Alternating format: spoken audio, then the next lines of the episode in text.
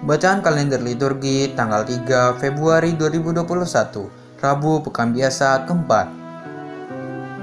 Bacaan pertama, Ibrani bab 12 ayat 4 sampai 7 dan 11 sampai 15. Tuhan menghajar orang yang dikasihnya. Pembacaan dari surat kepada orang Ibrani. Saudara-saudara, dan pergumulanmu melawan dosa, kamu belum sampai mencucurkan darah. Janganlah kamu lupa akan nasihat yang berbicara kepada kamu seperti kepada anak-anak.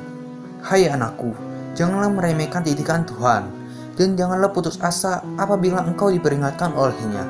Karena Tuhan mengajar orang yang dikasihnya dan menyelesai orang yang diakuinya sebagai anak.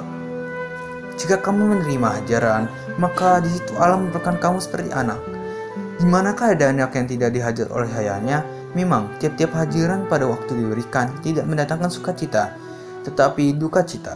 Namun, Kemudian ia menghasilkan buah kebenaran yang dilatih olehnya. Sebab itu, kuatkanlah tangan yang lemah dan lutut yang goyah. Dan luruskanlah jalan bagi kakimu sehingga yang pincang jangan terpelecok, tetapi menjadi sembuh. Berusahalah hidup damai dengan semua orang. Dan kejarlah kekudusan, sebab tanpa kekudusan tidak seorang pun akan melihat Tuhan. Jagalah supaya jangan ada seorang pun menjauhkan diri dari kasih karunia Allah agar jangan tumbuh akar yang pahit yang menimbulkan kerusuhan dan mencemarkan banyak orang. Demikian sabda Tuhan. Bacaan Injil Markus 6 ayat 1 sampai 6. Seorang nabi dihormati di mana-mana, kecuali di tempat asalnya sendiri. Inilah Injil Yesus Kristus menurut Markus.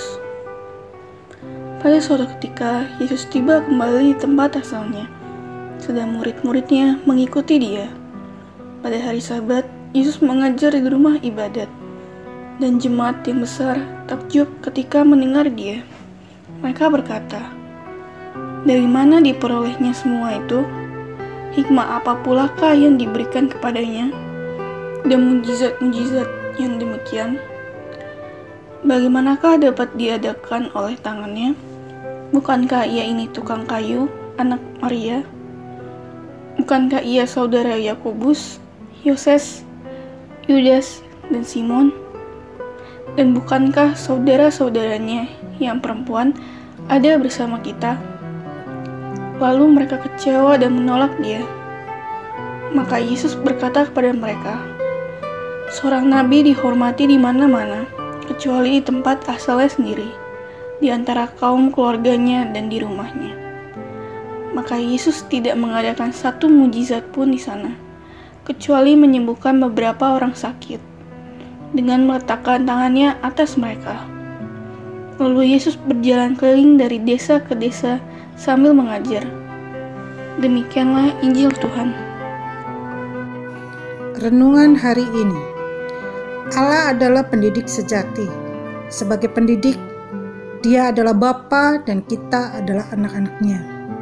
Ia mungkin menyesahkan kita, menghajar, dan memberi ganjaran karena ia ingin memperlakukan kita sebagai anaknya. Kalau kita menjadi anaknya, berarti ia tidak akan pernah meninggalkan kita. Dengan itu, didikannya yang keras bertujuan bukan untuk mematikan kita, melainkan supaya kita menjadi lebih matang, dewasa, kuat, berani, dan berpengetahuan luas. Didikan Allah itu nyata dalam pengajaran Yesus dalam Injil hari ini. Pengajarannya sangat bijak, berwibawa, dan penuh kekuatan. Namun sayangnya kewibawaan mengajar seseorang untuk mereka yang mendengarkannya saat itu bukan hanya ditentukan oleh isi ajarannya, melainkan juga oleh keluarga dari mana dia berasal. Mengetahui asal-usul Yesus dari seorang biasa dan sederhana, maka mereka kecewa dan menolaknya. Di sini, menurut Yesus, terjadi sebuah ironi, yaitu bahwa seorang nabi dihormati di negeri asing, kecuali di negeri dan kampung asalnya sendiri. Santo Blasius, uskup dan martir yang kita peringati pada hari ini, adalah pribadi yang setia mendengarkan firman Tuhan dan teguh mengikuti pendidikan Allah dan setia pada imannya. Ya Allah, semoga kami tekun di dalam pendidikan yang Engkau ajarkan. Hal yang pahit kiranya jangan cepat kami hindari, karena berguna bagi kami, dan yang manis kiranya jangan cepat kami konsumsi, karena mungkin membahayakan kami. Semoga kami setia seperti Santo Blasius. Amin.